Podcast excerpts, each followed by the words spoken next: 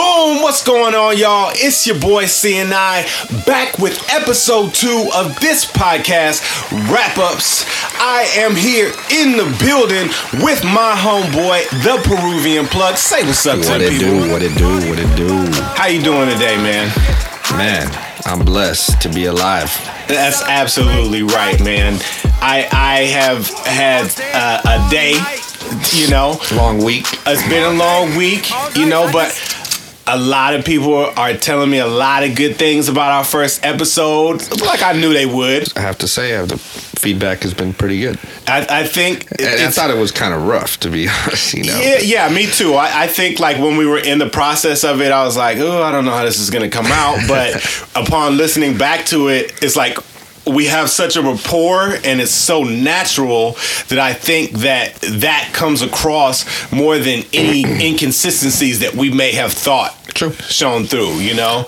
I feel that. And uh, you know, we're aficionados in this shit. You know what I'm saying? Hip hop enthusiasts. Absolutely. And and I think when you love a thing in that way, it's just it's going to shine through in any medium that you're you know, you you come across with. So, And there's been a lot of different ways to to do that absolutely. in the last couple decades, Absolutely. which makes me feel a little old. But wow, but yeah, but it's it's such a fantastic. I think we're in such a great space because of of the era of hip hop that we came from, uh, how it started out, and like most definitely. and where it's at today. It it kind of like shows like.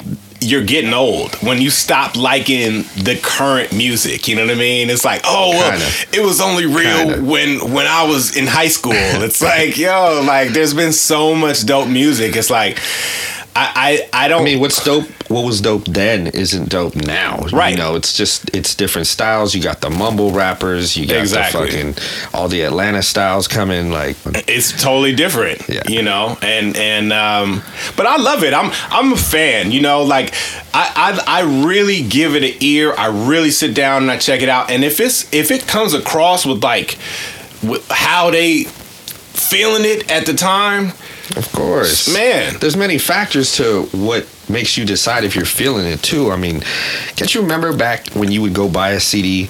You'd come home, and while you're listening to it, you're going through the credits. You want to know who the production was from. You want to know where it was recorded, when it was recorded. you know, Exactly. all those things. Yeah. All those things mattered. Yeah, because like like being a fan in our in our time when we were growing up, it was like you didn't have instant access to your favorite artist. You didn't have Twitter that you could look up and see what he thinks about something that just happened 10 mm-hmm. minutes ago. You know what I'm saying? You didn't get constant updates of what he was wearing or the new Rolex he got. Right. You had to wait until the source came out when it was his turn, his or her turn to be in the source and be featured. So Or watching like Yo MTV raps. you know I mean? Exactly. Which there's nothing like that today. no, Nothing. no. No. And I think that that's a, a major hole in the game right Absolutely. now. I think like if you could get that type of uh, chemistry between two hosts, like CNI and the, and the Peruvian plug, and you could bring out all the dope niggas doing it right now, that shit would be litty to titty, man. they be turning up, man. Yeah, be- they be turning up because I mean these young guys they got a lot of talent and they and they really do just need the support of, of people that's doing it. I was I what I love the most about it is like these young dudes is out here getting their money. You know what I'm oh, saying? oh fuck yeah. And if they in a fucked up situation, they not afraid to, to say it like, yo, I hmm. signed this deal, but it's nothing like what I thought. It's all fucked up. I don't want to be in this shit no more. You know what I'm saying? So it's it's an interesting time and and you know, I'm I'm I'm a fan, so I'm all in. But you know, it's something interesting that we were kind of discussing before we got on the mic is when you first fell in love with hip hop, what was it? So you want to kick it off? That's a tough one, but I I, I can't deny that the Wu Tang Clan had a tremendous impact on, you know, how I felt about hip hop and how you know it was supposed to be. Right. Like this is the real shit. Right. Raw, uncut. They weren't known for their radio hits. You know No. what I mean? No. They they had they had just the beats, the production, the the raps. You know, you had all the personalities, and they were all dope enough to have their own fucking rap careers. You know, like Right. It was it was incredible to follow.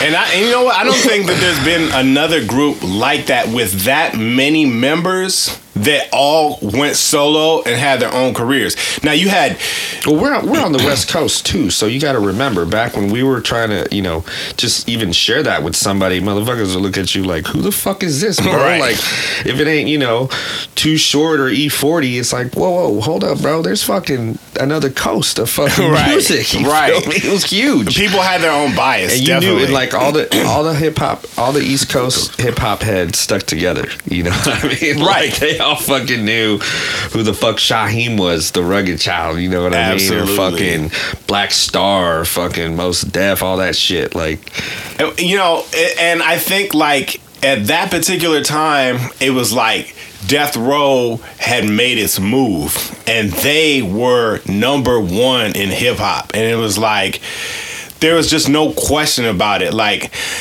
it, it is still to this day one of the biggest record labels of all time, not just hip hop.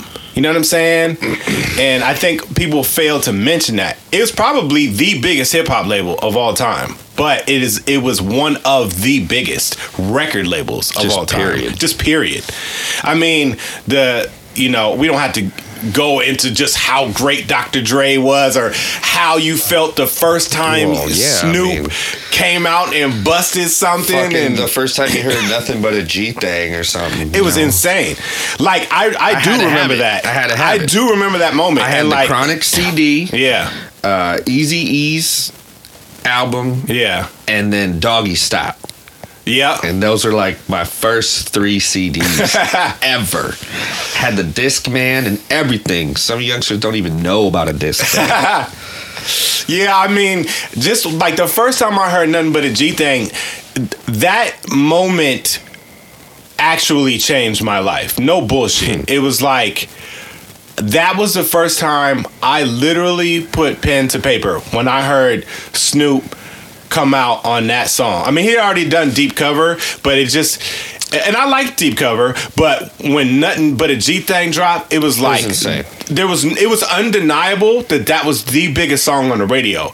And that was like my first memory of like when they would play a song a hundred times a day. You could hmm. turn on the radio any time of day and you know what i'm saying? It was playing they was coming out with it. So that shit was bang. so so for for the Wu to make their presence known and be felt uh, in that environment when the West Coast was dominating so hard, and they came out and was like, "We got some shit too." You know what I'm Oh, they, saying? they had the dopest style. Nobody had a style like them.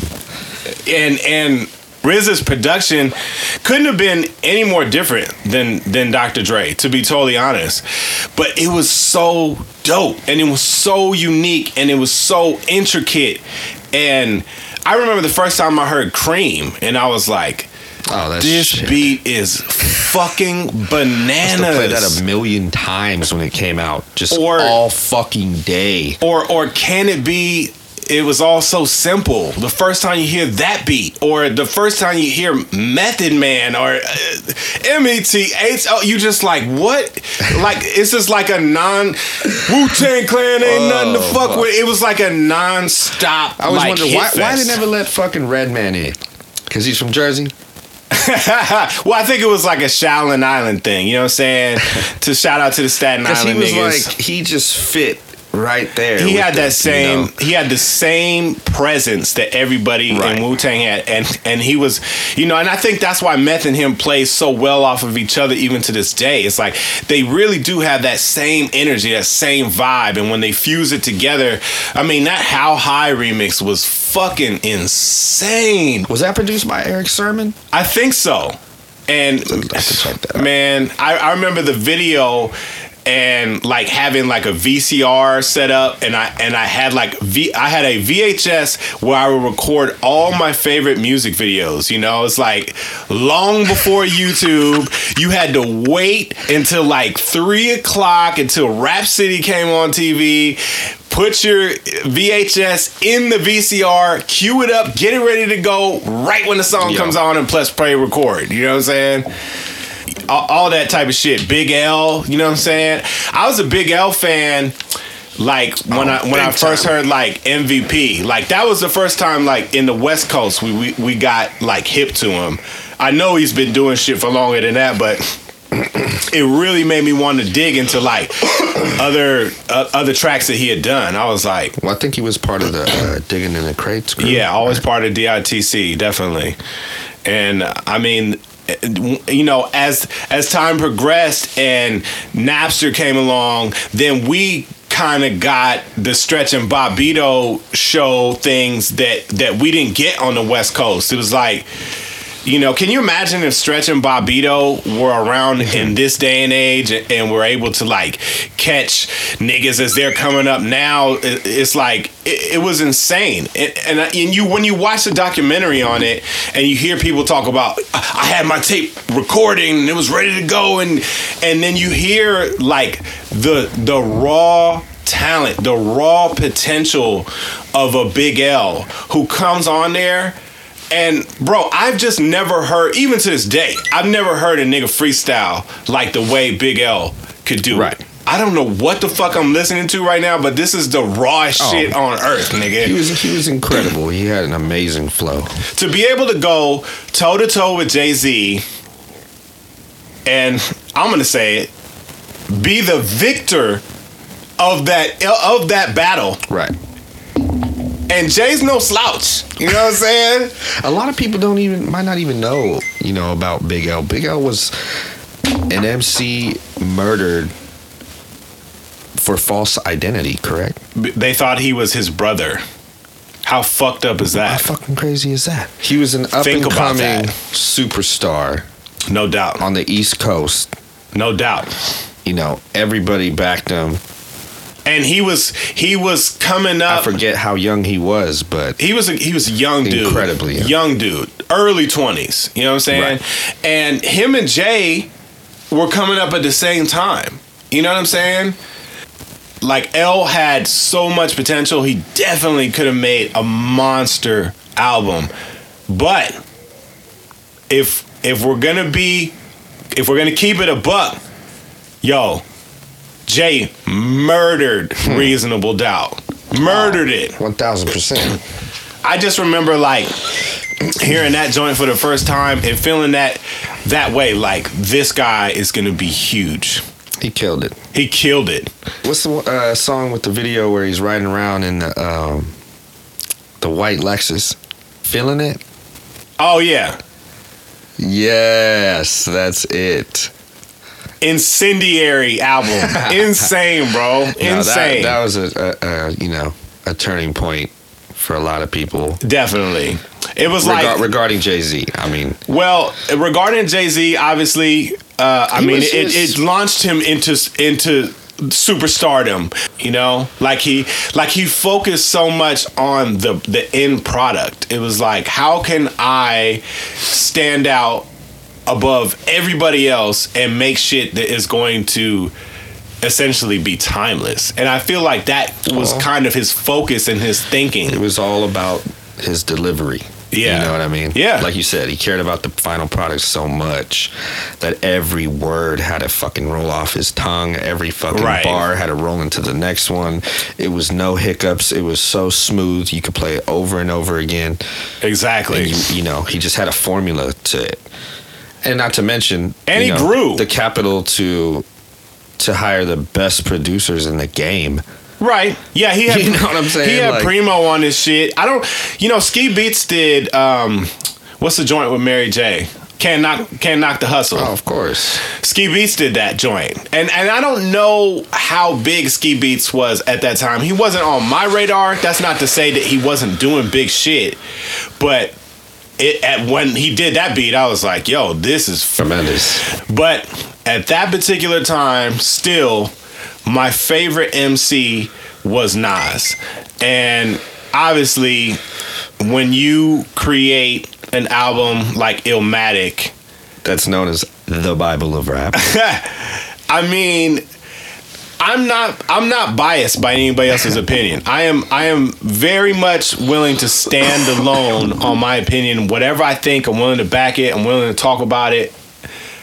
Illmatic was is is the best hip hop album of all time. There's just just no question about it.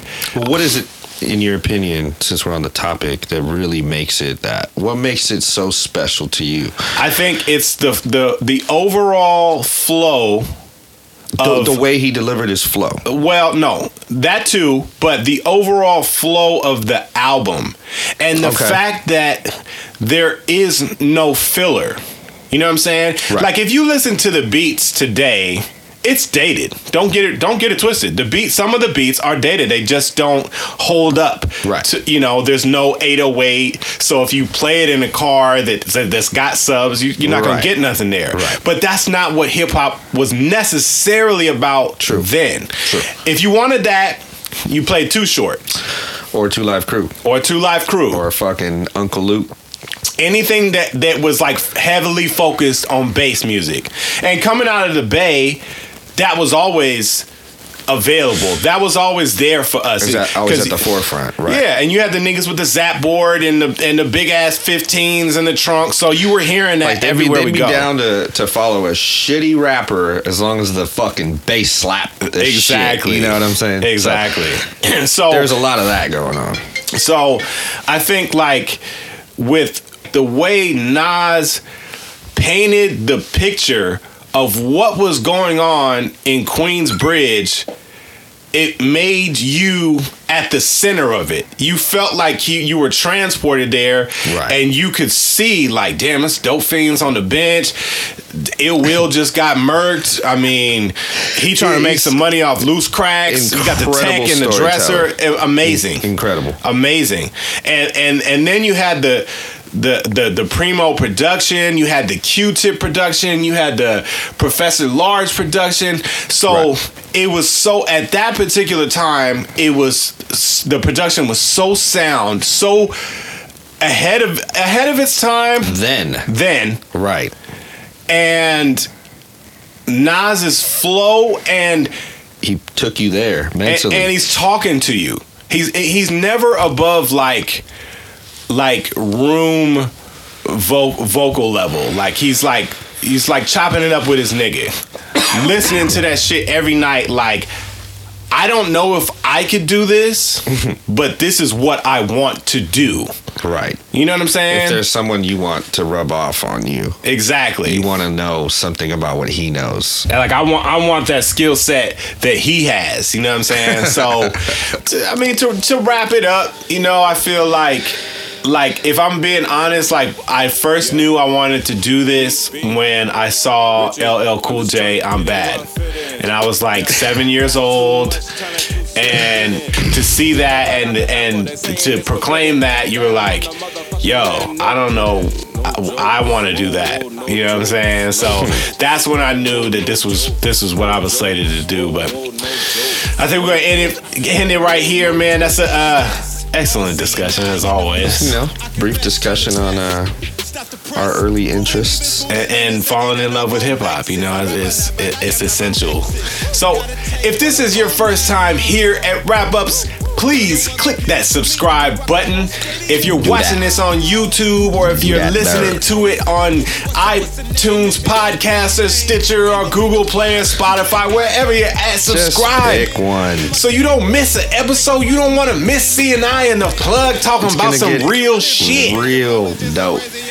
This is every week we're doing this. This is Rap Upz. See y'all next time. Peace. Yeah.